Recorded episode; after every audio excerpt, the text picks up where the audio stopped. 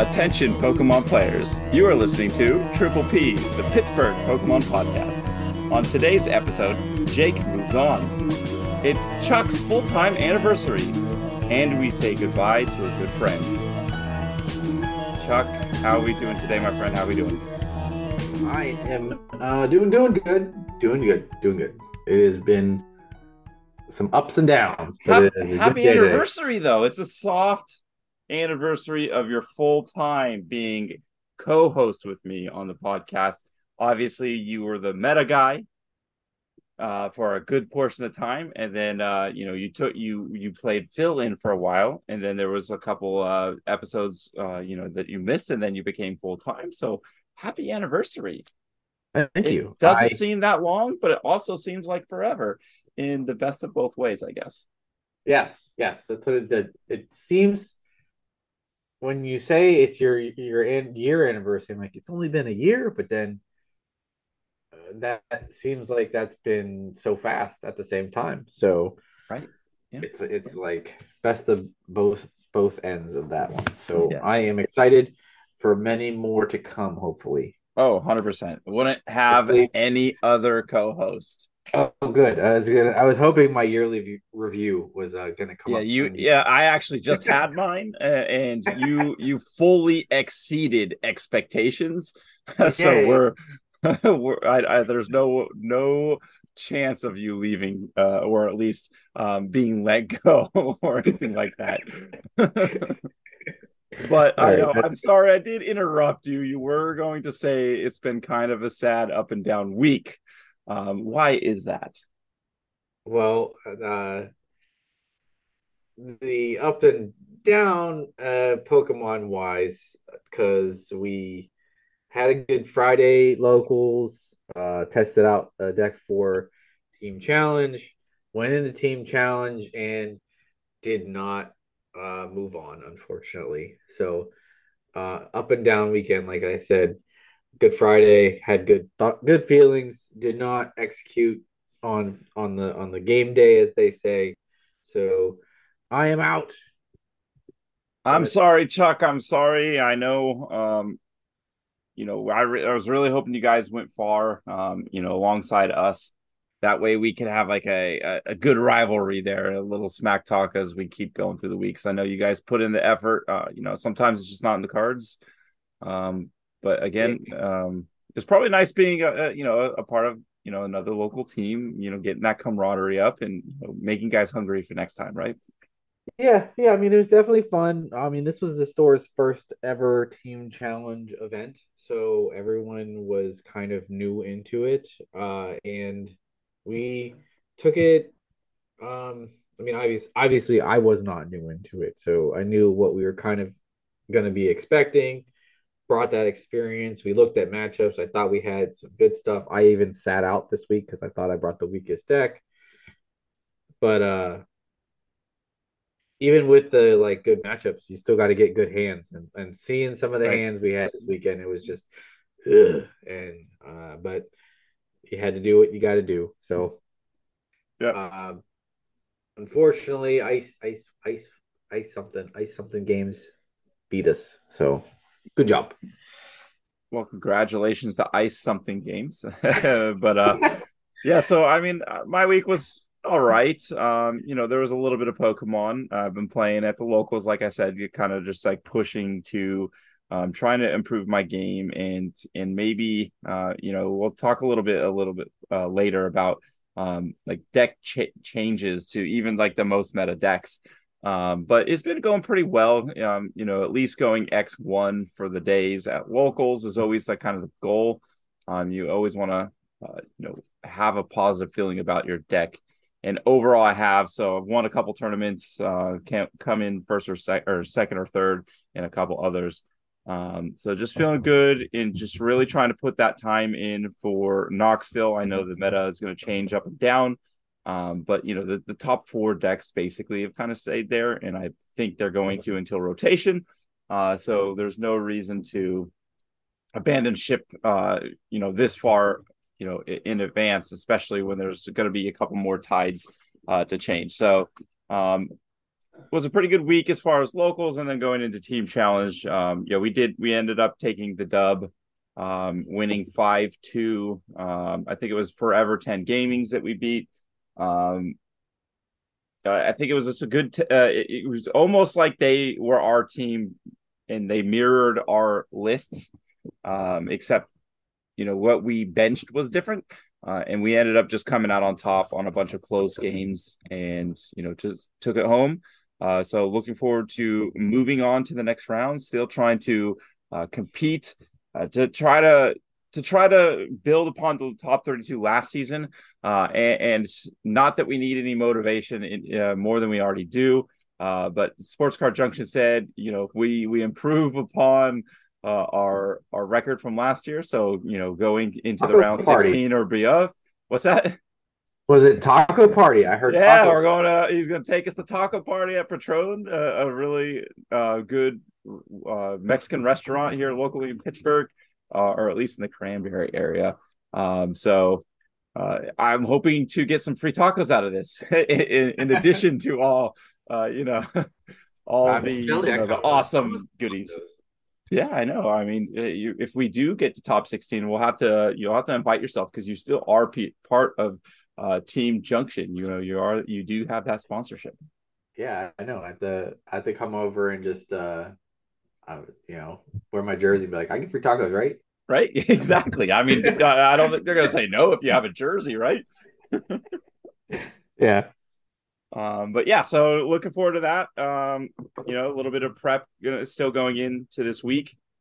Um, but before we do that, uh, or before you know we talk about prep and just like meta building and all that good stuff.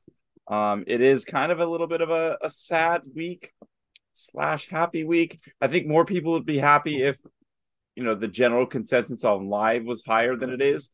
Um, which you know we can talk about live here in a second, but uh, it is PTCGO's swan song. It was announced, I think, today as recording, uh, Tuesday the thirty first, uh, that PTCGO um, that that uh, that the last set, the Crown Zenith, was the last set to be updated on, and is basically saying Sword and Shield. Uh, whenever we get rotation, when we get Scarlet Violet, um, PTCGO is no longer going to be with us.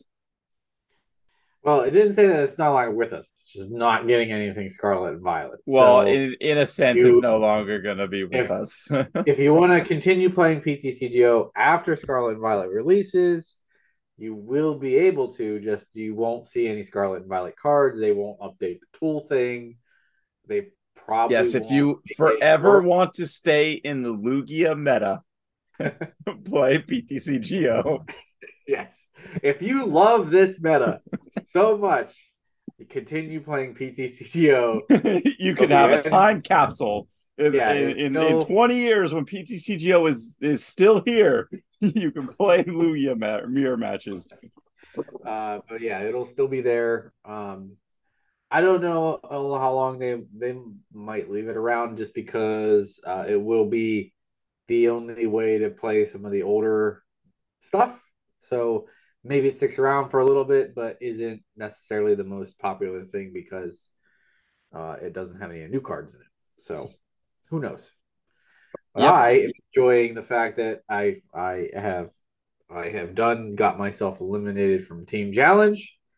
I have hit the big red migrate button already. Don't push the button. He's I like push, push the button and I am remembering how many cool gold cards I have to fill out my decks as I'm as I'm going through and editing stuff. Very cool, very cool. Yeah, I think my last PTCGO game will be a team challenge game, regardless of how we do, win, lose, um, anywhere along that journey. My last uh, uh, online game will be playing against some store hopefully not pizza time games or, or pizza something uh, that we're playing this week. Um, but hopefully it's in a couple months when uh, we're top 32, top 16, top eight, getting into the bracket, getting uh, really cool stuff. Uh, but yeah, live is going away. Um, and instead of just kind of um, ranting about, you know, what kind of client it has been over the years or what kind of client live is, um, I want to reflect upon PTCGO um, and and kind of just remember the good times because obviously you know, the app has had its issues. Obviously, we got a new a- application because overall, you know, a year or two ago, the community wasn't really satisfied with it. Um, but there were still a lot of good things that came out of PTCGO. So I want to start with you, Chuck. Um, what are some things that stick out to you uh, when it comes to playing the Pokemon uh, trading card game on this application? Uh, I mean, all the early days of learning how to play the game really came through on PTCGO for for me. Um, uh, I mean, I don't have any great big achievement that I remember winning on PTCGO, but you know, I remember the the Players Cup grinds and and things of that nature, playing in online tournaments. The the client has been been there. Uh, it's been good enough for what we need it to do. Uh, it may be like the ugly child in the room that some people kind of say that, but you know what? The guys always stepped up and provided what we needed in terms of an online client, just maybe mm-hmm. not exactly what we want. So I tip my hat to it because you know what? You let us play Pokemon for a while, uh, especially through you know the pandemic and everything. Uh, got us through that, and you know sometimes it's just time for an upgrade. So that's what may or may not be going on right now. But hey, uh, I think it did did great, and like you said, kudos for what it was. I hope hope maybe you get to stick around a little longer for for the those uh some lot players out there that like to play that format format. Right. So nice, yes. So I think you touched upon a little bit of everything I uh I had. Uh, except I want to expand upon what you said, and I'm going to start with the um, just letting us play through the pandemic. Um, obviously, uh, Pokemon since pandemic uh, has kind of blown up in popularity uh, for one reason or another. Um, the online client allowed players like you and me to get into the game when when um, you know stores were closed, not uh, not available to play online or in real life.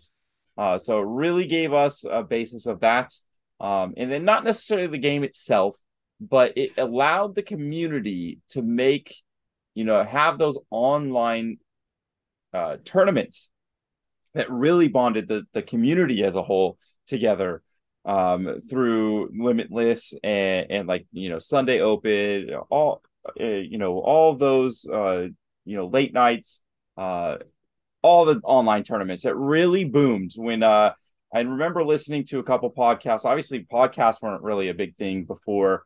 Uh, there were a couple there here and there. Obviously we had tag team and i remember listening to them uh, pre-pandemic saying you know that they're worried about the state of the game.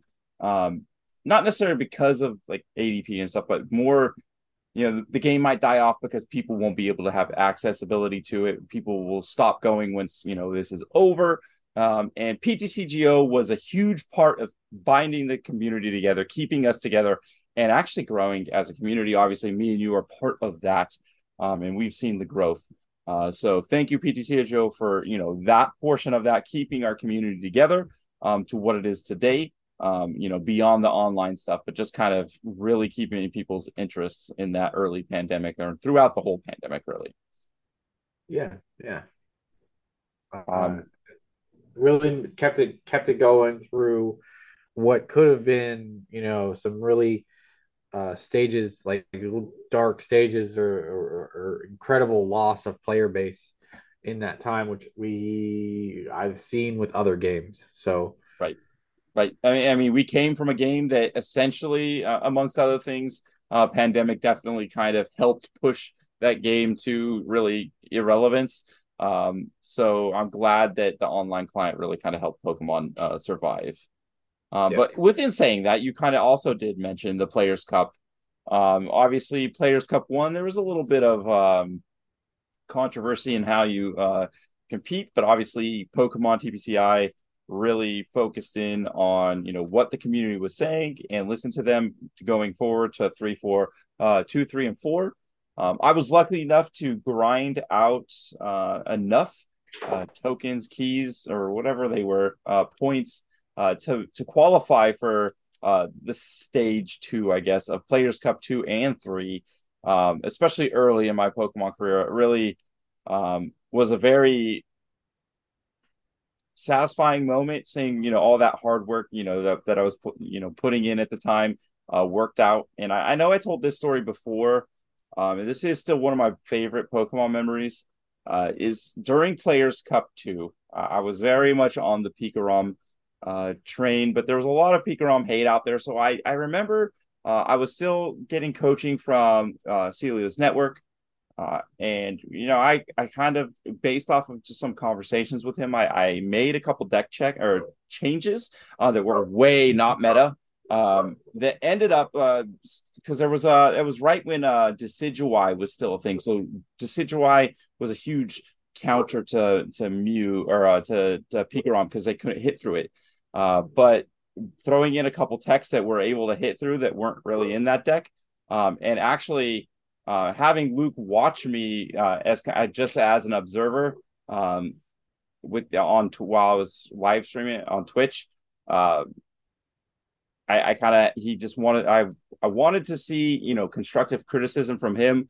Um, you know, in those moments in critical games, and I I ended up pulling a, a crazy play in my random tech, won me the you know round two game, and then I ended up winning uh, that specific tournament uh, to get the whole five points. And then I, I ended up making overall, uh, I was, I think I was three points above the threshold of the cut line, uh, which definitely those were those games right there.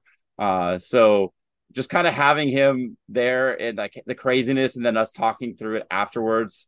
Um, PTCGO was there uh, and and helped make that memory and helped me grow as a player there. Nice, nice. And then yeah, for sure. And then one one last thing, um, and I again I've talked about this, and we'll go uh, quickly. Uh, was Team Challenge last year's run to top thirty two? Um, not necessarily any of the games that were specifically memorable. Is just the moments with the team, the celebrations when we had success, and even when we ultimately lost. Um, just the camaraderie and us, you know, getting together as a group um, and really celebrating. You know, all of us newer COVID you know generation players um, for the most part. Really seeing our first taste of real success, um, and you know celebrating each other in this game. Um, again, everything that I've mentioned, the you know at the start of this po- podcast was thanks to to PTCGO. So I tip my my cup to you. Cheers, PTCGO. I still have a little bit more time with you, uh, but love you, buddy. Uh, I'll never forget you.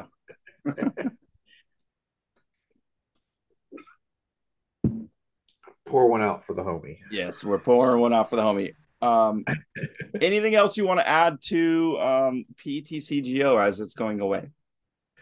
No, no, nothing, nothing specifically for for PTCGO on that. Uh, uh, you will be missed by uh, a lot of people in this community, so know that. And then, uh, yes, yeah. All right. Well, let's move on from PTCGO and go a little bit to PCG, PTCGL. Um, I know there's a lot of hate for this uh, client, um, and a lot of it's deserved, but I think a lot of it is actually not deserved. Um, of course, a year ago or whenever this the you know the, the the version came out, there were a lot of bugs, and you know they're still working through things, and they deserve a lot of what uh, you know criticisms are coming um, but overall, the gameplay, I've I've heard criticisms on the gameplay. Um, after playing a good handful of games on there, uh, I almost prefer it. Or I pretty much I I, I prefer it over uh, PTCGO.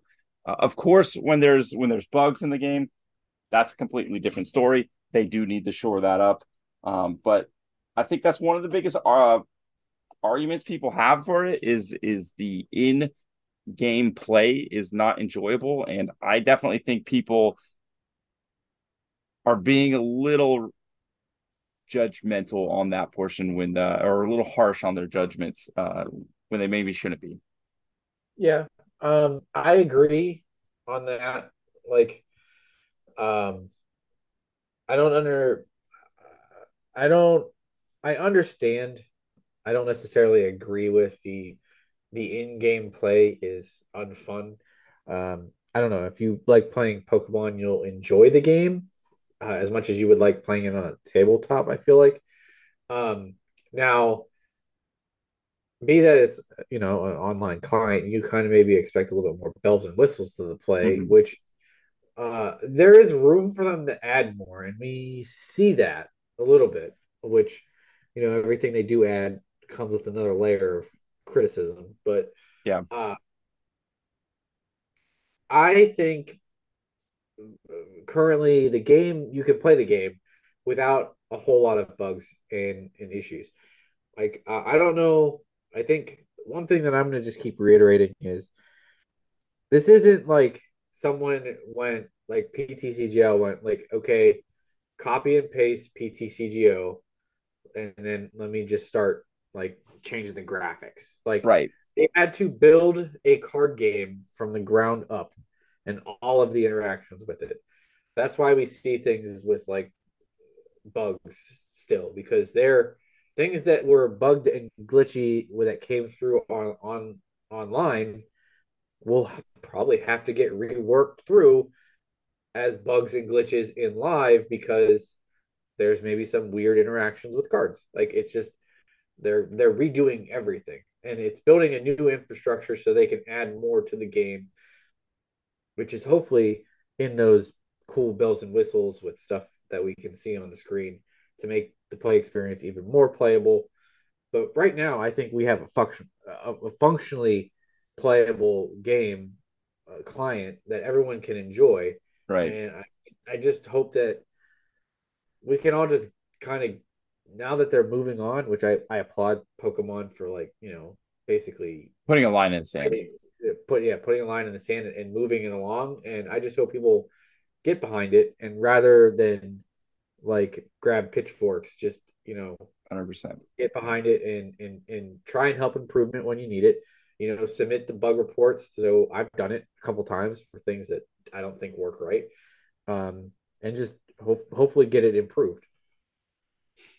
Right, I, I agree. Um, there, there's definitely things they, they need to improve upon, but I think, uh, the, like you said, the game is functional. There are some pluses and minuses. I want to start with a couple of the pluses. Um, I think the the first and foremost, the dusting is just superior than trading. I understand it's a trading card game and we can't trade, but have you been on the trade market when a new set drops? Uh, whenever you know Arceus drops, whenever Mew drops, whenever you know the you know Lugia when it drops, those you know those V stars, V maxes, um, are like forty packs. That's yeah, just the, I, that's just the not not even the basic. If you get a V version of those of those meta cards, it's going up to 20 packs. That's if you do the math, that, that is a lot of packs just for the the main attackers or the main uh whatever makes that deck good. Uh, on on live, the dusting system. The dusting system's so great. Um yeah. I mean, you're going to port everybody's going to be able to port stuff over um, in the long term, when you open cards, when you play, if you play even lightly daily, um, just just getting those daily rewards um, keeps you up to pace. Um, and if any random booster packs you get, uh, any booster pack is value, um, is dust. Uh, any rare once you get over those four marks um, is like a hundred dust. Uh, it, it's definitely sustainable. It definitely keeps uh, as my dogs go crazy. Uh, it definitely will keep the player base um, able to get those meta decks early. Um, if they're any kind of you know consistent player, it should not be an issue. Um, you know, keeping up with with the meta uh, in that case. So that there is a hundred percent, uh, no doubt in my mind that this system is a thousand times better um, after having a big portion of sample size on both.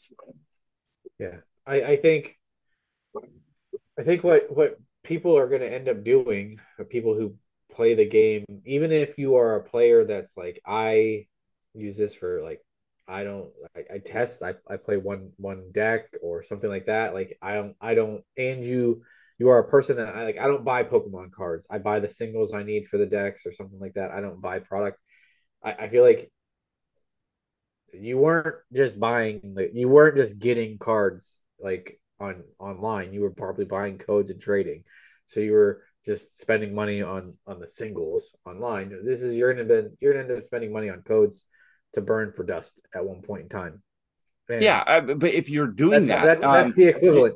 Is is one point in time you're gonna be like, I'm running low on dust, and you're just gonna buy codes to dust. Okay, I I that might like, be the case, and that may be the case for people if you're not playing super consistently. But the argue the the biggest difference in that scenario is um, on PTCGL, uh, you can buy codes from a year ago, two years ago, and those those codes are just as valid to get you dust, which are those codes are cheaper.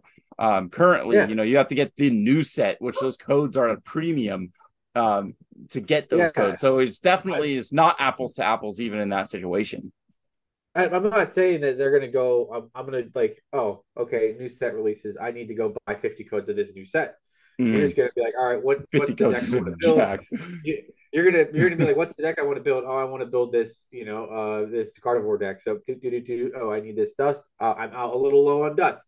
Let me go to the Potown store or PTGO store and buy 50 codes of what do I have a lot of? Oh, it's uh Chilling Reign. At least got let me get some Chilling Reign codes in here so mm-hmm. I can get mm-hmm. some dust. Like that's it's not even buying code. It's just buying codes to get dust because unfortunately there's not a manual way to dust, but you do get dust dust playing the game. So like if you keep up with playing enough, you might not even need to do that. So right. who knows? Right. Oh, I again, so that I mean, I think that's the you know the pros. The I mean, the definite con though, you know, is quality of life con. I think it, whereas not the actual in game play is it's deck creation, um, even just copy pasting um, to create a deck um, is kind of a hassle. It is not nearly as good as PTCGO. I, there's definitely room for improvement there. Um, and being able to just view your cards and collection just to you know to scour through things. Maybe you're just trying to see what if there's any de- cards that you're that you forgot you forgot about that you know might be relevant. Uh it's just harder to do that right now. Um so i'm as- my biggest ask is if they were going to fix anything priority wise is make sure the bugs are gone second quality of life deck building and collection uh accessibility yeah deck building is just not as intuitive as it is now. It kind of just kind of flows easily, but you almost kind of need to know what you're looking for to make deck building work when it comes in in live. You can't kind of just like it's hard to just like what do I want to do here? Like what card am I looking for? And then just kind of right. peruse what you have and see if this is an option.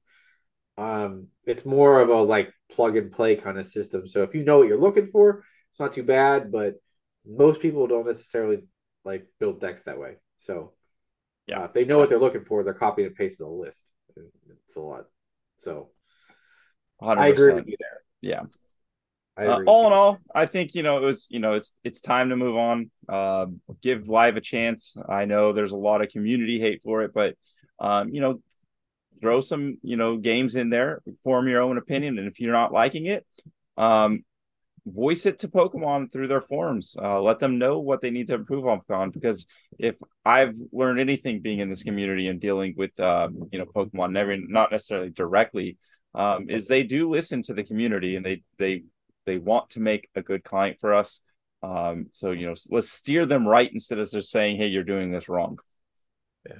yeah. But second that fully, and if you plan on migrating any point in time, uh, my only super word of advice is if you have a lot of deck lists on PTCGO, just start copying and pasting the text files so that you can copy and paste them back into live because that's the only thing that doesn't migrate is your deck lists. So, uh, and trust me, you will not want to build decks that many decks over and over again. Right. So, Chuck is in the process of doing that now.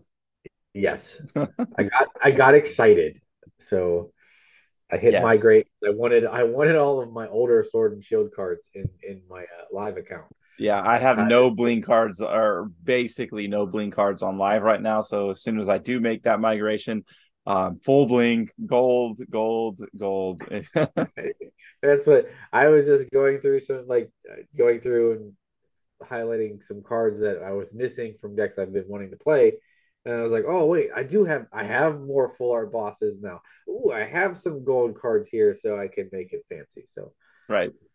Nice. No, I can't wait for that. Um, all right, so um, let's go on and get into the middle of our show. Um, let's get into some uh, trivia now. It's time for trivia, trivia.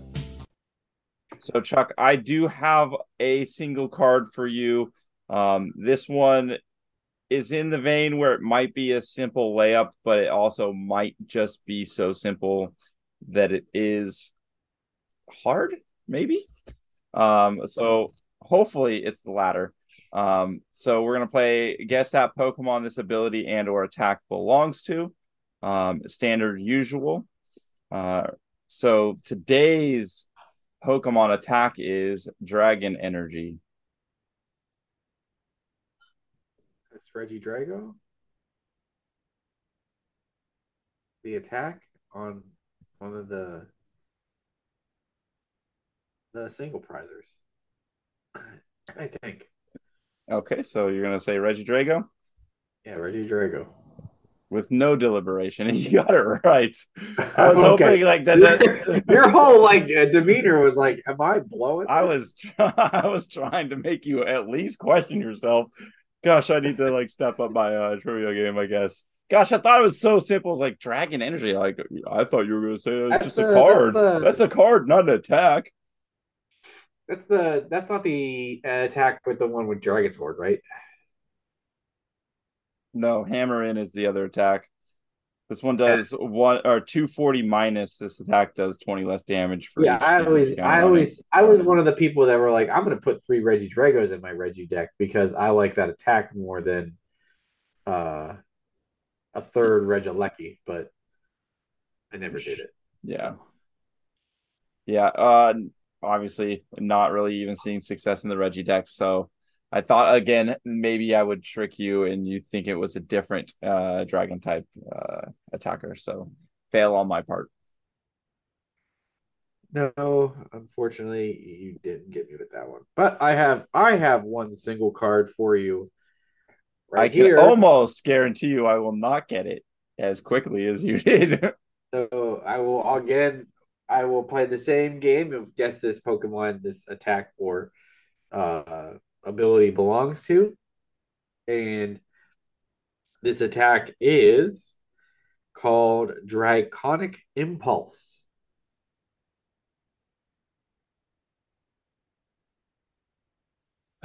Dra- draconic Impulse. Draconic Impulse.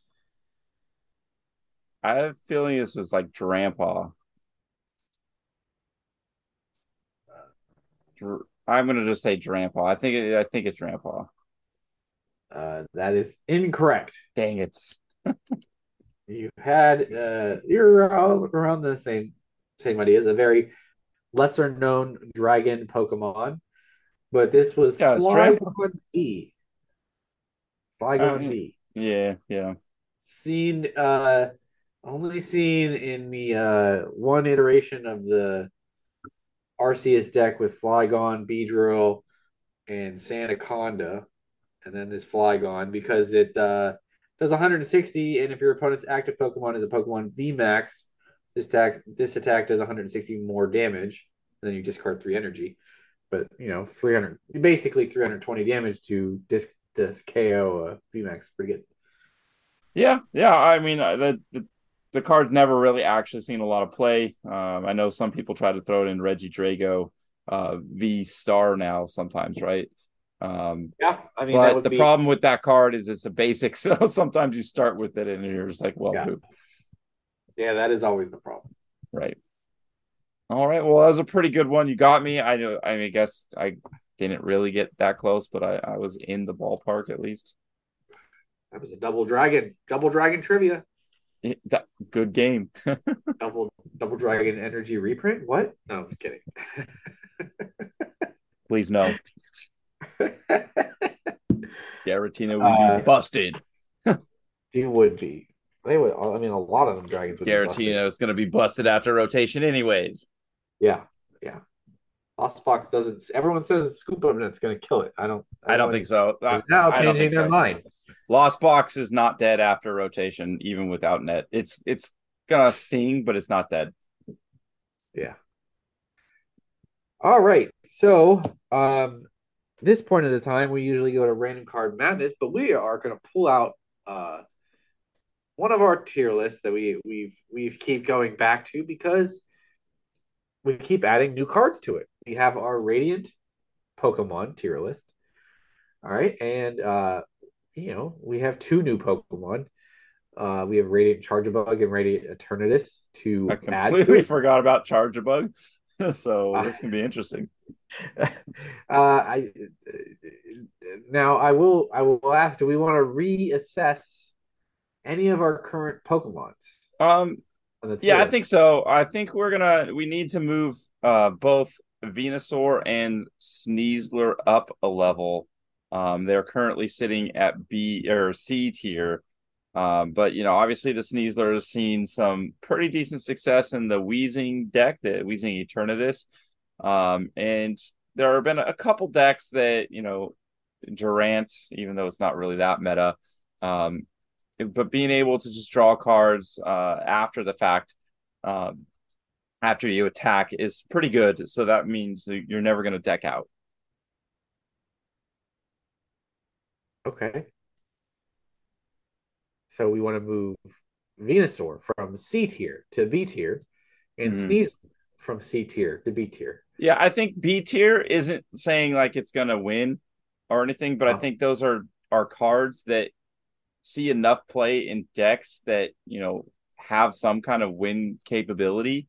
Uh, everything else in C tier um, still just doesn't feel that great. They're more extremely niche than I think even the B tier de- uh, Pokemon that we have, which is currently Gardevoir, Jirachi, Venusaur, and Sneasler is in B tier. Um, so that leaves Blastoise, Heatran, Hawlucha, uh, Alakazam and Tsareena in C tier.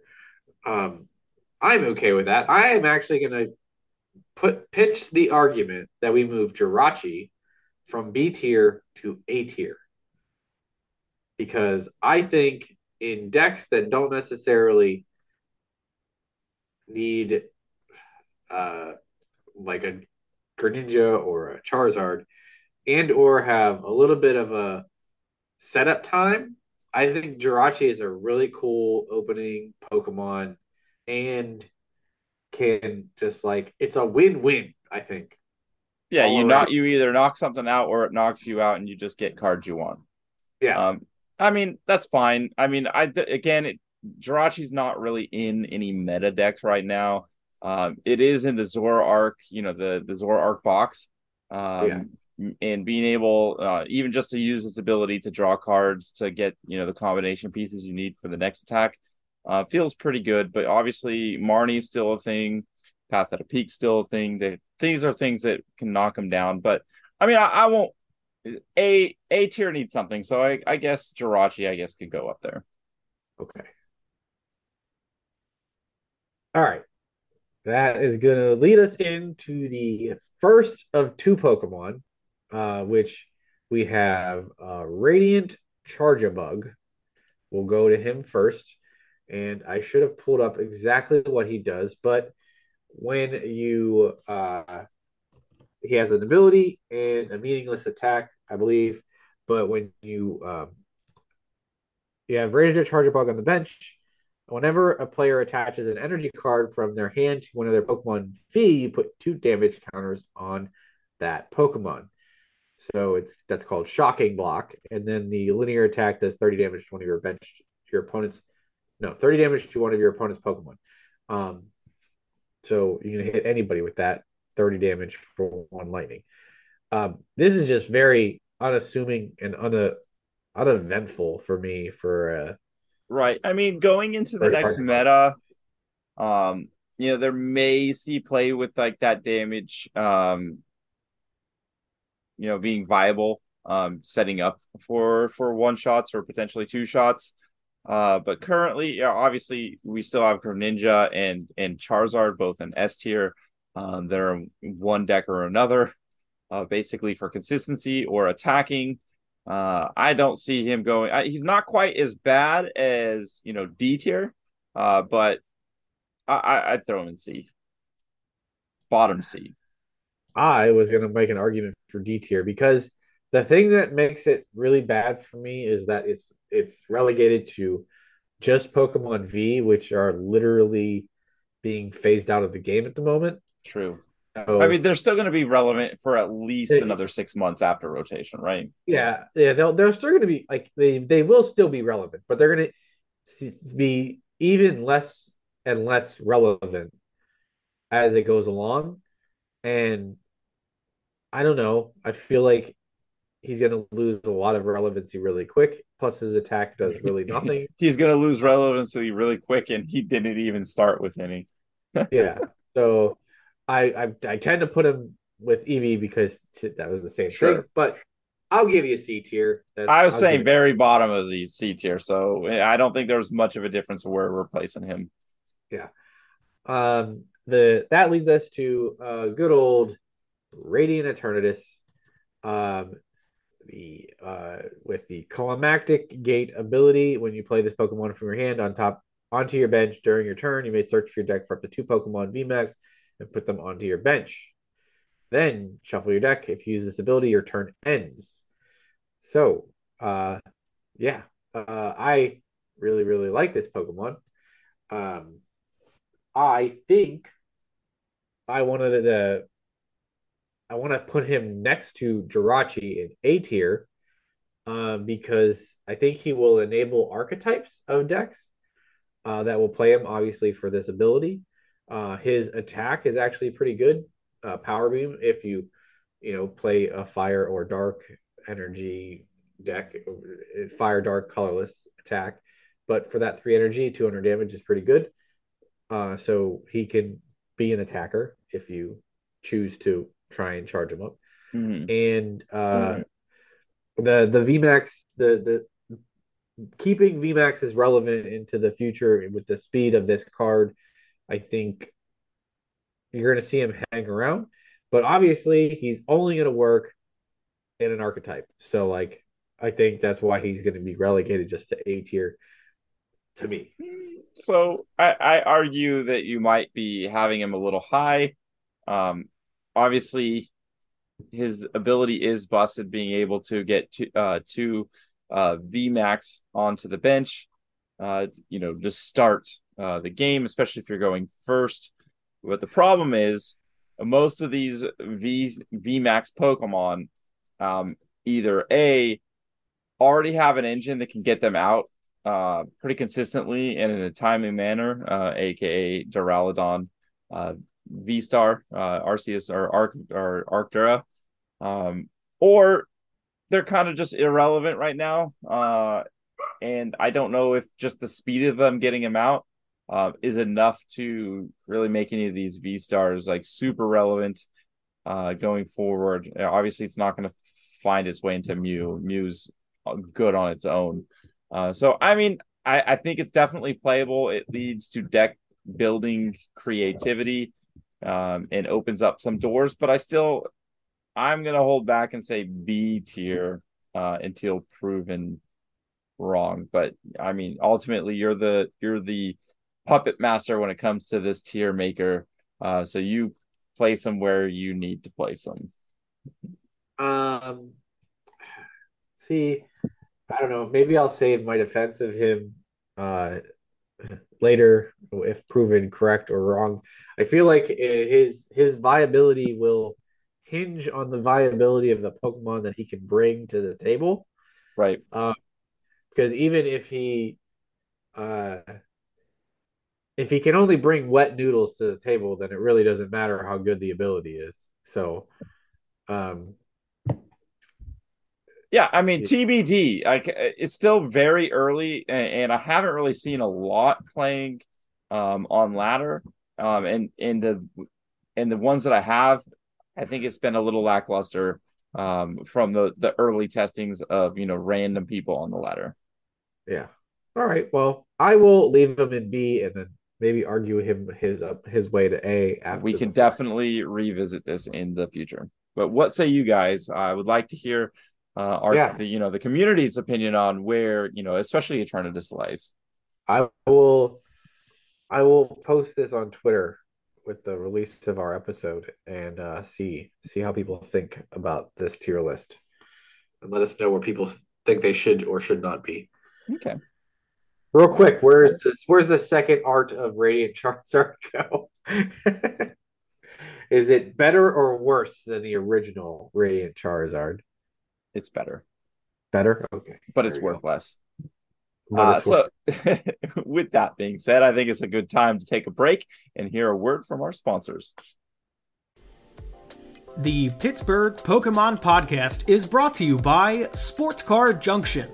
Located in the North Hills of Pittsburgh, Sports Card Junction is a one stop shop for players and collectors with a wide variety of singles, supplies, packs, and boxes available in store and online at sportscardjunction.com. Don't forget to check out our weekly league Mondays at 6 p.m. All right. Thank you again, Sports Card Junction. Uh, always great having them sponsor the show because it lets us do cool things like give away ETBs.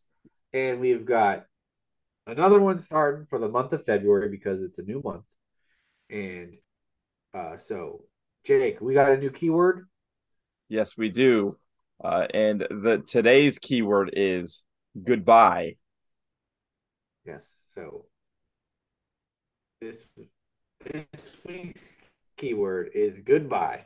Yes. And as a reminder, keep track of that. Send it in to us what you think the keyword. Send that keyword in, or keep track of it because we will have um, multiple keywords.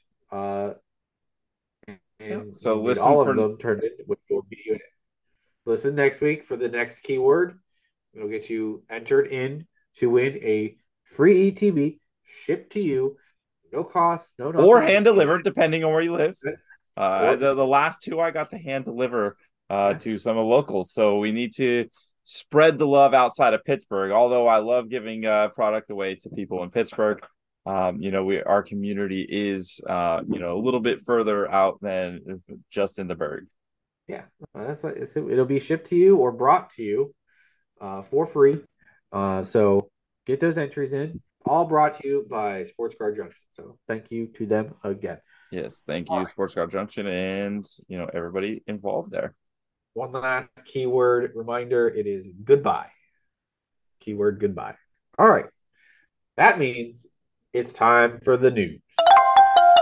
In this week's news, we uh, kind of talked about the news in the opening. That was the big thing. Yeah, it was it was a big one, um, and it, a good time to reflect. But there are little uh, things here and there other than PTC. Uh, the only other uh, note uh, I wanted to bring up, um, there were some promos brought up too, but I'm not going to go over those because not really anything to write home about uh, besides them being new Pokemon uh, from Gen Nine. But uh, our second unnamed Scarlet Violet set uh, which, uh, if you keep track of when we should get sets, uh, was thinking is going to be released in May, but it is shifting again, so it's going to be pushed back to June. June 30th is the is the next set release. Um, so that's going to give us a full three months between sets. So this, I don't know if this is like the new schedule or just uh, because of all the shenanigans with Scarlet and Violet and everything like that. But um, because we usually yeah. see four a, a four a year. Um, but yeah, I think this may be a move to try to align us with uh, the Japan meta and finally get us all on the same page. Um, ever so, cl- or you know, getting ever closer uh, to inching into that that point where we're in the same meta worldwide. I guess uh, is the ultimate goal. So I, that that may be a portion of uh, trying to line that up down the road.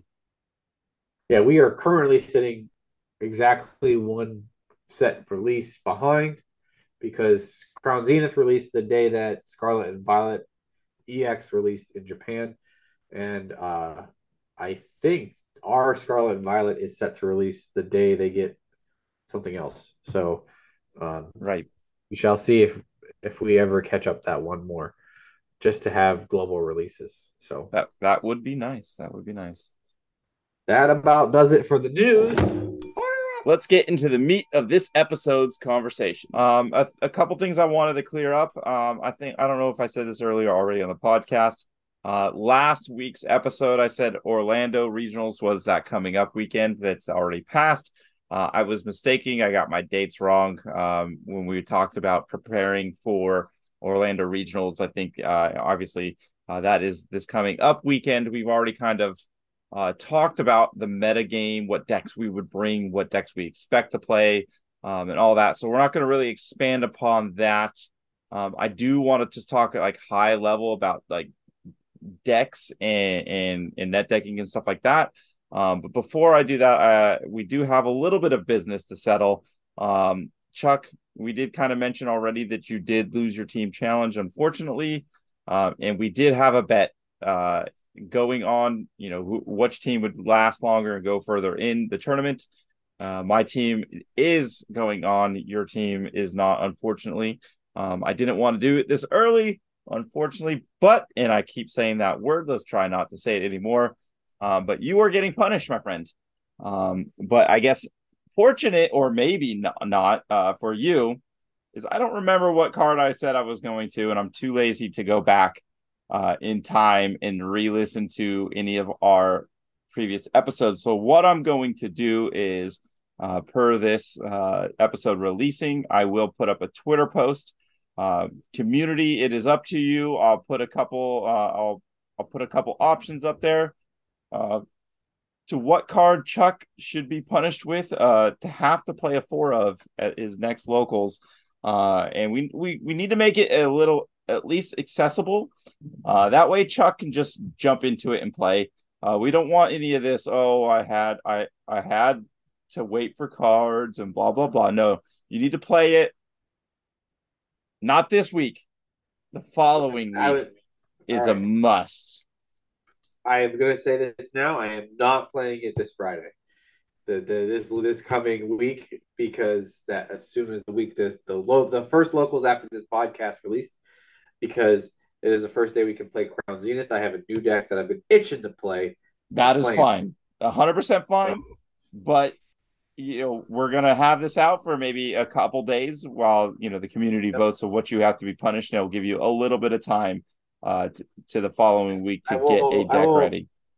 I will not drag my feet so much as getting uh, fossils, but uh this time, but I don't. I think we're gonna ixnay fossils because we already did it anyway. Yes. Uh, uh, so yeah, I mean, I have most things uh out there, especially if it's a weird, wacky trainer card. I think I'm going to put a bunch of trainer cards. So I think uh, I know you don't like Riley. Um, community might vote that in. Uh, Riley will be on the on the poll. It will be on the docket. There'll be amongst other things like Hop and stuff like that. Um, but Riley will be there. oh, guys, community, do not vote Riley or vote Riley. I guess I I just I honestly do not see a way to build a deck around that at the moment. So it's just going to be like a bad deck if you make people. Here are my cards. It's just going to be. Please give me the ones I want. yeah, it's just going to. I don't know. Yeah, that's fine. You guys, know, you guys know me. Whenever I get these these punishments, I try and make the deck themed and make the the card that you've asked for kind of play a central part into it and not just be a four what, of. What I think, but honestly, if you pick Riley, it will probably just be a four of because I do not see a way to build a deck. So going forward, though, the the one thing, and I I agree with you, you try to make a theme out of it. You try to make the deck thematic and work and be viable. But the thing that I you you've lacked is you've not posted these lists on Twitter. We need something to archive these lists to remember them by. I, I have I definitely I I believe I posted them somewhere.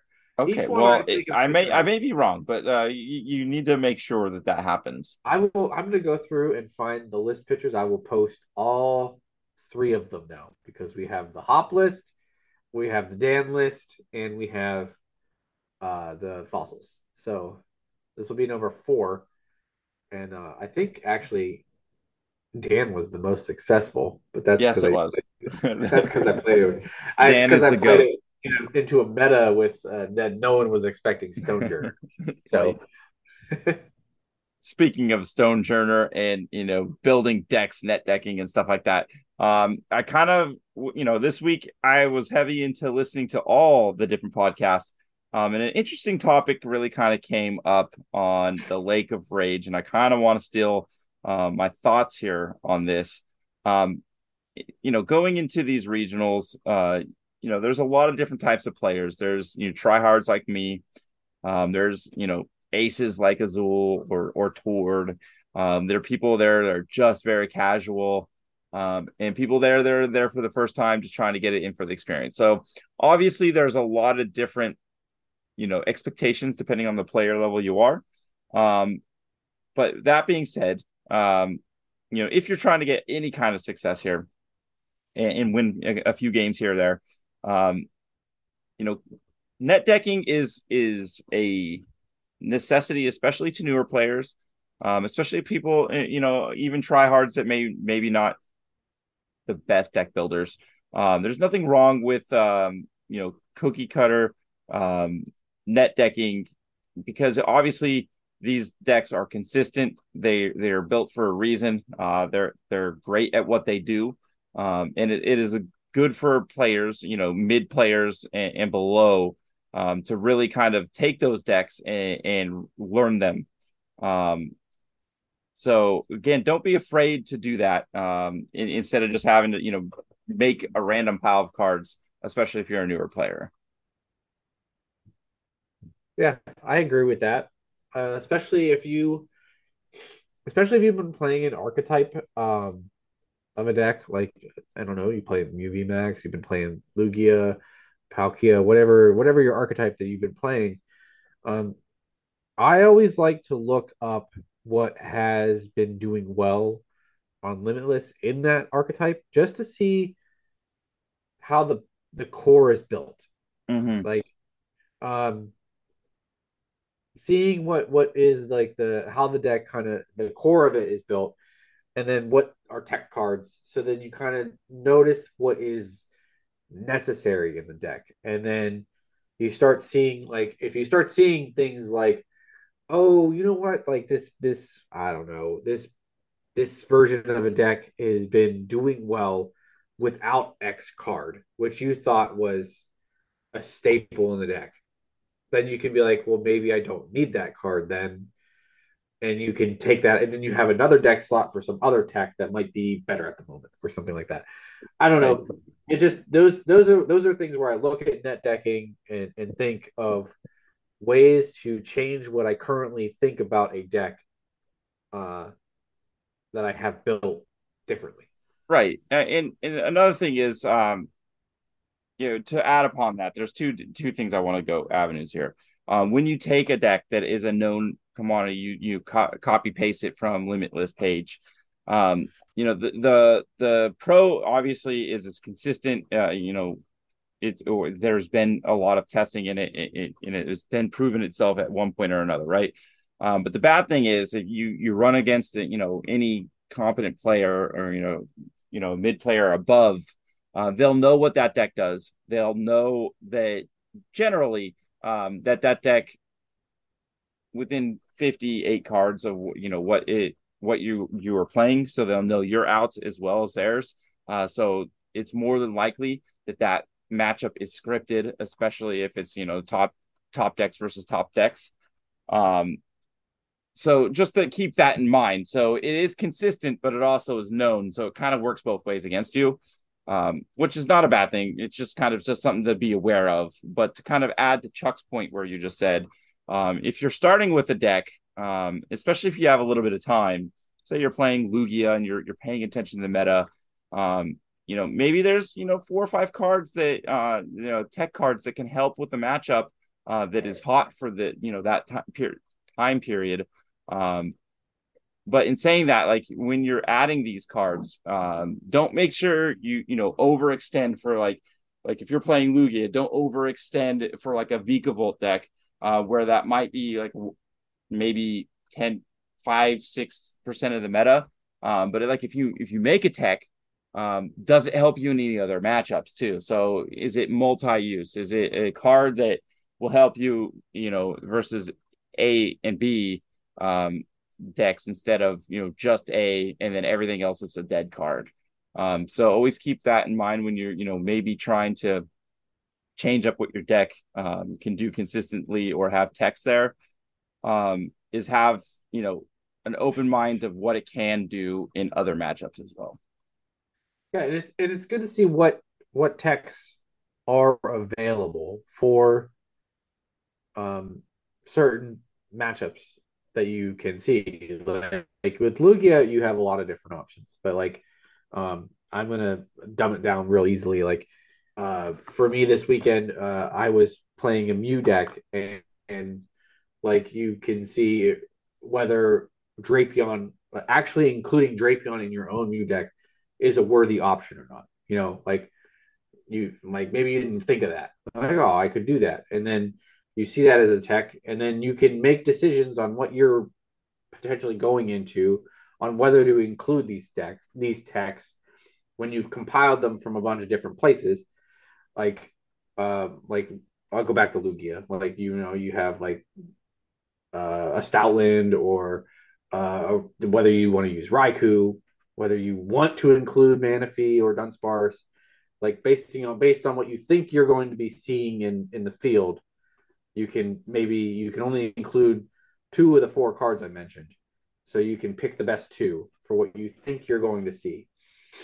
Um, because I, back to my Mew deck this weekend, went into a field where I was thinking I would. I built a deck for a field where I was not planning on seeing any other Mew. Um, but then I played the deck into it like into a different tournament that had a lot of Mew into it, and it was really right. Like, it could have become very useful. So you have to like that's tailoring the deck one or two cards just to each tournament, whichever you go to. Right, and there's also um you know different cards for consistency too. Uh, obviously, it's no secret I've been on Lost Box for the last like two or three weeks. Um, really trying to make that work. Obviously, you want to know what your your your deck is good against and what it does well and what maybe can potentially make it do it even better um you know watching you know playing this weekend in the pseudo mirror um you know that i was playing against a lost box that didn't have a cram and i'm like thinking okay well um i go second i just kind of win because uh you know i could just cram and whatnot um but he had a couple other cards that were you know, a little bit different, but it helped get uh, that lost zone into that seven a little bit quicker, right? Uh, and in in saying that is also good against other matchups. So um, having having like the lost vacuum, um, having cards like the Poke Stop, um, those are cards that just like draw more cards that are not necessarily great always depending on what your your like the version of lost box you want to play. Um like obviously i've been playing more of a consistent you know uh mid to late game hitter. Um but you know cards like that if you want to say hey i want to shift gears and hit early instead of late um to put the, that pressure on. There are other cards that you can do you know like like those cards i was saying um that might do that. So d- does the metagame warrant that? Um that's up to you to decide right? So um, if you think like the Vikavolt deck is going to be a big thing this this time around, like if you're going second, you have one turn to um, one turn to really get it going. So if you can do that early um, and get it consistent, cool. Uh, yeah, I think then you're just in a good position. Uh, but if you know, be you know, if you don't think you're going to see that, um, or and, and and if you do, then sometimes you might get locked out um, and not in a good spot. So always just be aware of what your your deck your deck's weaknesses and strengths are, and then maybe you know depending on what the metagame is, uh, play a couple tech cards that might change uh, you know that matchup completely. Um, but make sure that it's not just one specific, uh, if at all possible, uh, unless you are dead set. Hey, I'm going to see like three uh, three Lugias. Uh, I need to change this now, or something like that. Yeah. yeah, Yeah. I I get behind all of that. Yeah, so I mean, again, just uh, you know, making different choices also um you know going a little bit against the norm even up to like five cards in any given deck um really can just throw your opponent off too because they're like oh i'm assuming you know this this play is coming up. He's going to do xyz uh to to lead into this. But hey maybe you throw a couple different cards in there and then you know your opponent doesn't see it coming uh now now they're not sure. And then like like game two like you, go in and then you maybe play another card that helps you in a different way uh, that it's not expected. Then they're like really like i don't know what this deck's doing now because it's completely different than, than i'm expecting. So my game plan's not necessarily as as cut and dry as i'm assuming it's going to be um, which can play head games with your opponents and could you know lead into misplays uh, depending on the situation. So um, always keep that in mind too, but also don't just throw them in a win because obviously um, you make bold choices and it might favor you um, and help you out, but it's also a riskier play because you can make these choices. Um, and we talked to Jake Gearhart about this. Like for every great idea um, where he puts an Articuno with jelly in there that just works, uh, there was you know two or three that maybe just kind of lost some games because they on paper or in the head game on the head sims it sounds great, but uh, in reality, sometimes it's not. So it's always good to get that testing in, um, if at all possible. Yeah, but uh, just to go back to to like to reiterate what you were saying, it is it is good to have kind of like a wrinkle that will keep your opponent guessing and mm-hmm. uh, um, making it just so they're not a hundred percent sure what may be in in the pile of cards across from them, um, so that they are, are are not completely sure of every out that you have, or that you you have an out that they are unsure of that might be there.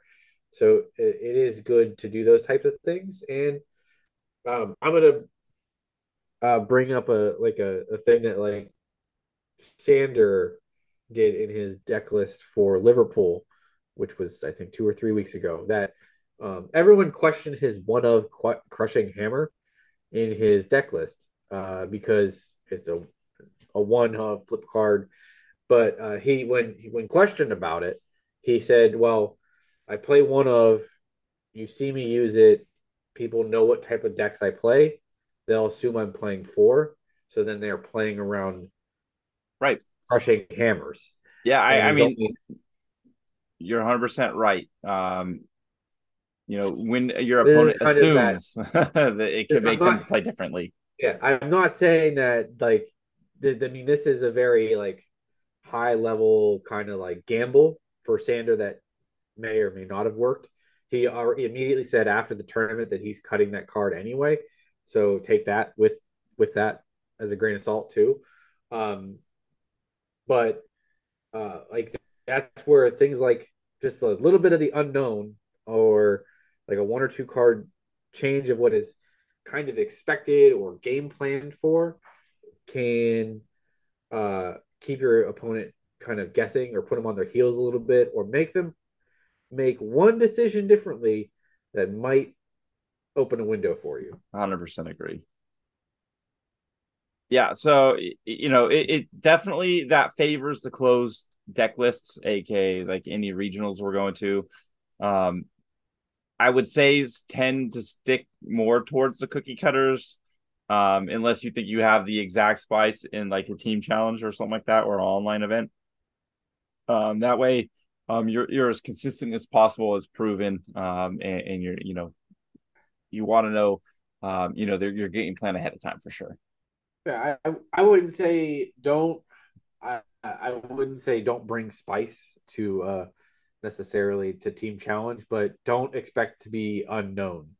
Like mm-hmm. one that's like a one where that crushing hammer would not they would not catch anyone off guard. They'd be like, oh, that's just one hammer. Yeah, at that point, that in that specific example, that's a completely basically but, a dead card because it's like yeah, nobody's but, scared uh, of a one cr- hammer. Uh, like putting an echoing horn in your deck which is for whatever like if that's going to help you with a sneak play and you have the space for it put it in there they'll know it's there they may have to play around it but they may not be because maybe that play is just too good for for you to for to execute or something like that, and they just can't. They don't have a defense against it. So, right. Yeah. All right. I mean, I mean, deck building, you know, is is definitely not the easiest thing to do in the uh, Pokemon trading card game. Um, that I think is what mainly sets apart the the great players um, in in these metas.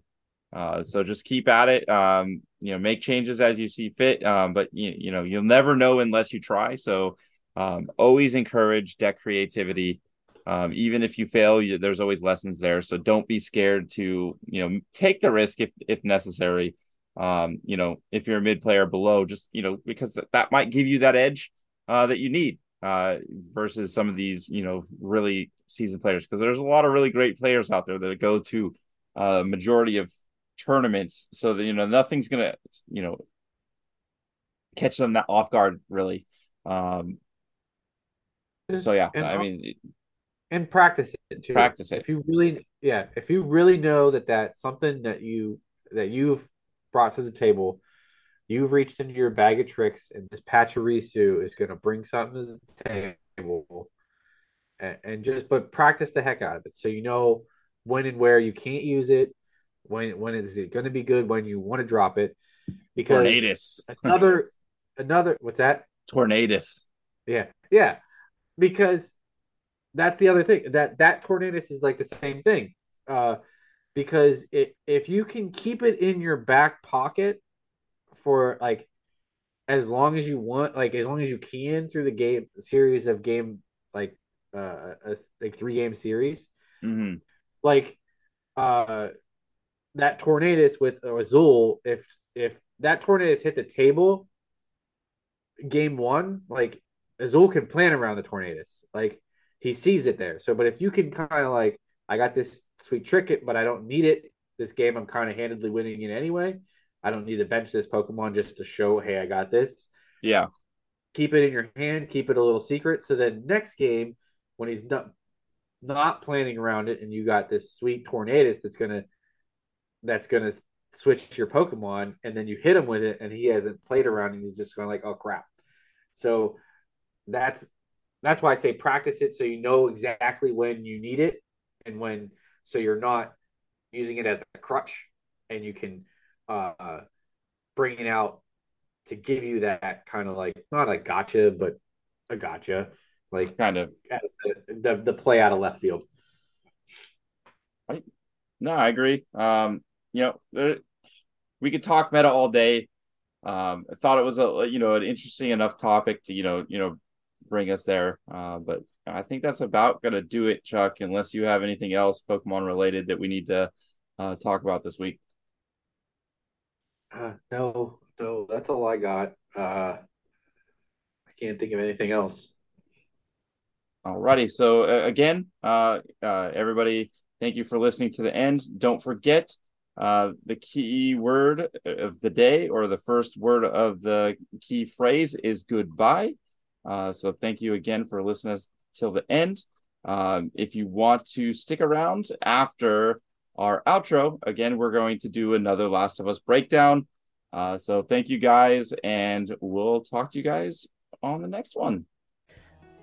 Thanks again for listening to the Pittsburgh Pokemon podcast. Uh, if as always, if you could do us and future listeners a favor and leave us a like, a rating, or a review on whatever your podcast platform of choice is, it goes a long way to helping out the pod. Plus, Jake, where can you reach us directly?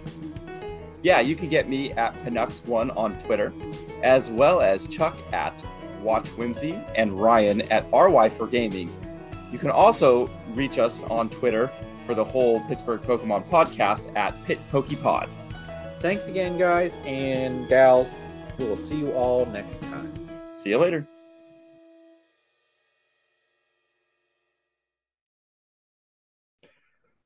All right. Again, thanks everybody for listening to our Pokemon portion of the uh, the podcast. We're going to get into our Last of Us uh, TV show breakdown for this week, uh, episode three. Uh, Chuck, this week was the first week that the show drastically differed from the video game. Um, I think at least on my end there was some pluses and some minuses. Uh, but I definitely want to get your take to start. What was your impressions? Did you like the change overall? Um, so this episode was uh different a lot of ways for me, um, because it kind of stepped away from the pacing that we were built on a little bit, mm-hmm. um, to give a lot, basically to tell Bill and Frank's story. That uh, those of you who played the game, we all met Bill in the game, and if you didn't like him, then I don't. I, we think we all like Bill when we were playing the game. He's a pretty cool guy, mm-hmm. and and when you're going through. Um, but it basically gets to the whole episode's flushing out his entire story with Frank, um, which they only touch on a little bit in in the game. Um, if you, I think I think it also manages. You have to like kind of unlock some extra goodies to get all the info. Mm-hmm. Um, I I think it had some pluses and minuses too. Um, this is the thing with me. I enjoyed the episode. I think the story, the way they told and adapted his story differently, uh, I think it was beautiful. Um, I think the episode was completely well done. Um, but for me personally, I felt like I was missing a little something for me because in doing the episode this way, I feel like we miss a little bit of the Bill we interact with in the game. Right. That he's not nearly as grumpy and pissed off. Um, you know, he's still he like, is in the show, but I, in the game, he definitely is more so. Yeah, he is the same Bill, but I feel like we get a complete different aspect of him of what we're the interaction between Joel and Bill, and we get zero of Ellie and Bill. Um, yeah, some of those interactions were the the most entertaining, for sure. Uh, so it is it's it is a, a difference. Um, there's a give and take there. You have to uh, weigh it whether it was worth it or not. Uh, I mean, I think the episode was excellent, but I do I will say that was the first episode where after it was over, I kind of felt like it was missing something, or I wanted a little bit more right. um, from it. Uh, yeah, and I think I know what it is, but I want to first and foremost say, um, overall, I agree with you.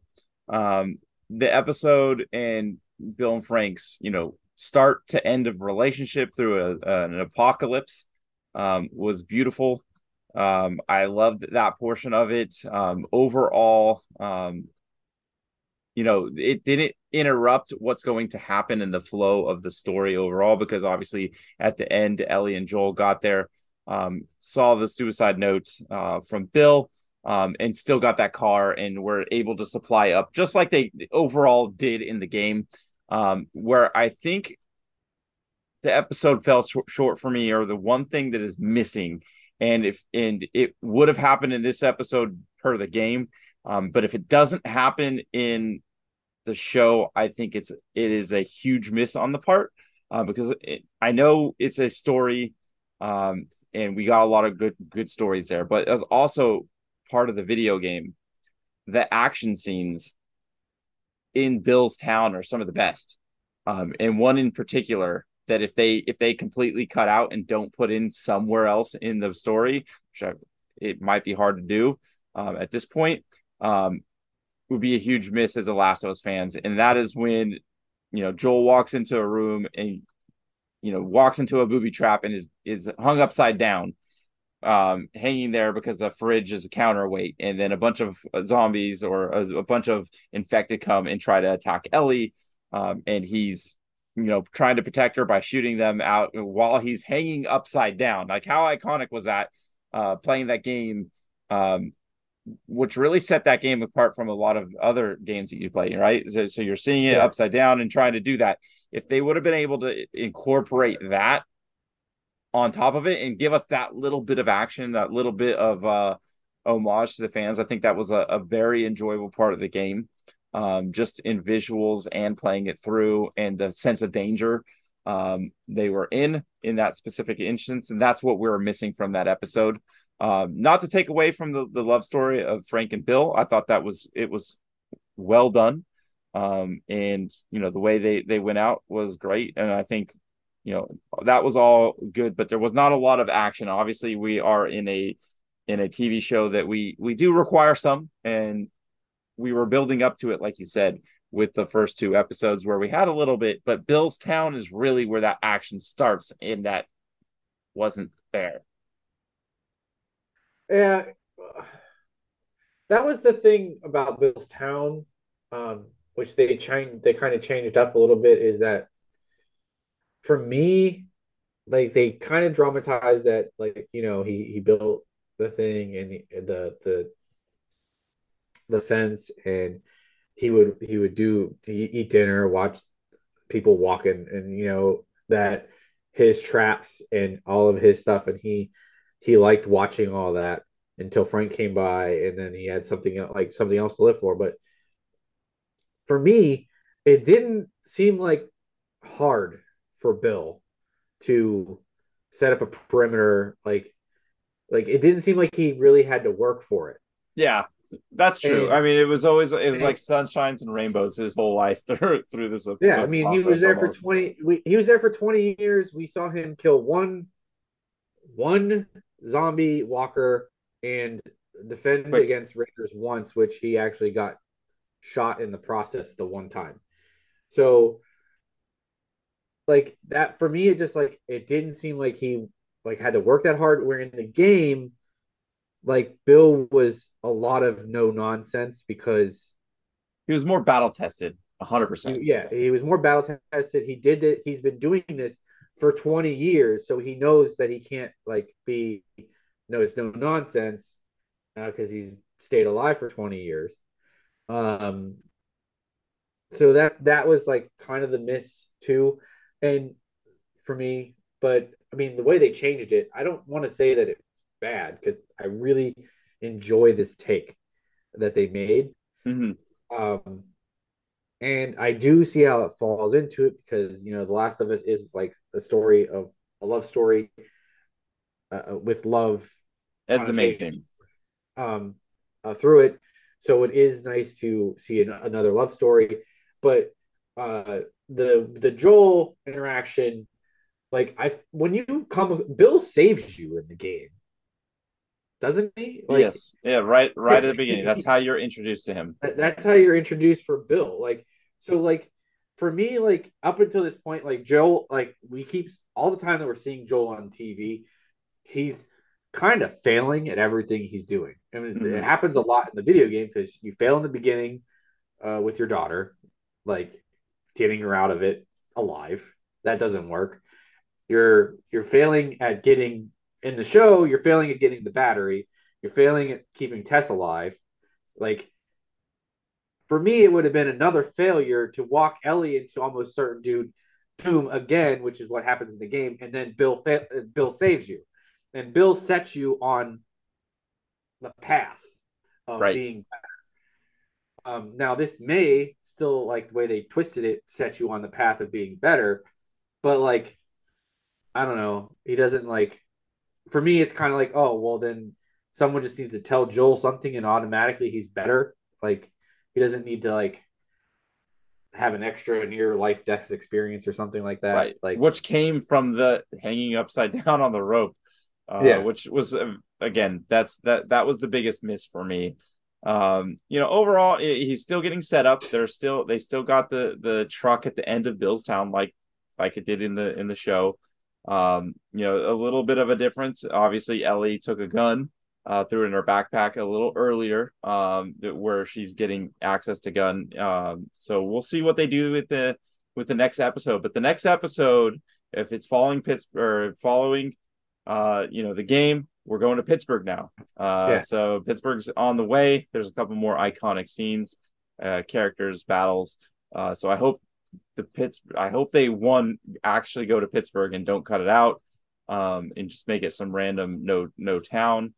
Um, and two, you know, if they you know stay true to that episode because I think the way you know what everything that transpired in Pittsburgh in the video game was perfect. I mean, I I see where they could go off with Bill and tell that story with Frank, um, but with with uh with Sam um and I forget I forget Henry um it, it when they're I, I they're feel like what's that they're in the show. they're in the show, but I, I feel like it needs to be um pretty accurate to the video game. I think. Yeah. Uh, well, part of me, I'm, I'm, I'm hoping they deviate a little bit. I don't know how rant like how many episodes they have, but I would, um, I would almost prefer two episodes in Pittsburgh at this pace. Like maybe a little bit more To character build up to a to yeah. build up to a more action oriented episode. Um, just because uh, at this point we've we've we've played we've three we have three episodes and we've lost three people that like we care we should care about each episode. I mean, Mm. we've lost we lost Sarah, we, lo- we lose Tess, and they've introduced Bill and Frank and made us they took away Bill and Frank, Yeah. and for those of you who haven't played the game, if you don't like if, if they somehow don't make Henry and Sam lovable, like it'll be weird, but also like if they follow like I don't I don't want to spoil anything, but if they follow it, you're also like I don't I don't stay on the same theme. forced. Yeah, yeah, I don't want to stay on the same. It'll be stay hitting the same themes, and I don't know if that is the the right way to go about it. I don't know. Right. I mean, I think they can they can definitely slow burn the season. Um, they don't have to rush to the end. Um, there's definitely a lot of stories they could be telling uh, that you, we can learn about these characters, um, and then maybe end this next episode like preparing to get out of the city of Pittsburgh, um, and then like the you know before that whole escape, and then uh, the the episode after could be the escape plus everything that happened afterwards. That would be um, you know pretty good there. Uh, so I do I'm hope still still for, pretty hopeful for this, this show. It's it's it's it's still on track for me. yeah, it's, it's definitely. I, I'm loving the show. I have like this one offered a little bit of positive and negative cr- criticism because it was a, a huge deviation from what the story we know. Um, and I can't honestly say whether it was good or bad. Like it's just different, and I enjoyed what we watched. Um, so I'm intrigued with what continues to happen. I will add on. I hope we get a little bit of the sewer town in Pittsburgh. I don't know if we're going to spend. I don't think they'll spend as much time there as we kind of did in the game. How long it kind of took through to get there because it was kind of just an area to make you play through. Mm-hmm. You know what I mean? Uh, but I hope they touch on it because the what happens in there, like what you learn, what happened there, is also like kind of pulls on the strings a little bit. So I agree. Yeah, I mean, we're going to Pittsburgh. Hopefully, um, you know, the show is still great. I'm excited for the future of it. Um, obviously, uh, we did love to see, you know, the the new take on Bill and Frank. Um, you know, but was missing a little bit of that action that we were hoping for because Bill's Town did have a lot of really good action there. Um, but overall, I still give it a positive mark. Um, and overall on the series so far after three episodes, definitely um, still feel that it is the best rendition of a video game that we have. Oh, it is definitely the better. It, it is definitely one of the best adaptations I've seen on TV so far. So, uh,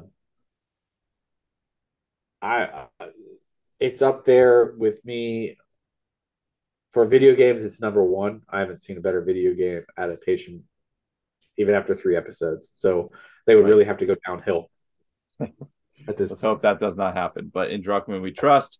Uh, but I think that's going to do it for us um, for the week. So again, thank you everybody for listening to us on the After Hours Last of Us uh, portion of the podcast. Uh, we'll do this for the you know the remainder of the season. And then we'll go back to the regular scheduled uh, Pittsburgh Pokemon podcast with no after hours. Unless you guys really like the after hours and you want something like this, um, it doesn't necessarily have to be The Last of Us. It could be just Chuck and I uh, BSing around, eh, whatever you guys watch want. a different Um, show. Yeah, we can watch a different show. Uh, let us know what you think. Um, is this just a passion a passion project for us, or is this something that you guys actually enjoy? Um, so We might be doing it for Ahsoka too, whenever that drops. So maybe Ahsoka lives, baby. but anyways, uh, thank you guys, uh, and we'll talk to you guys next week.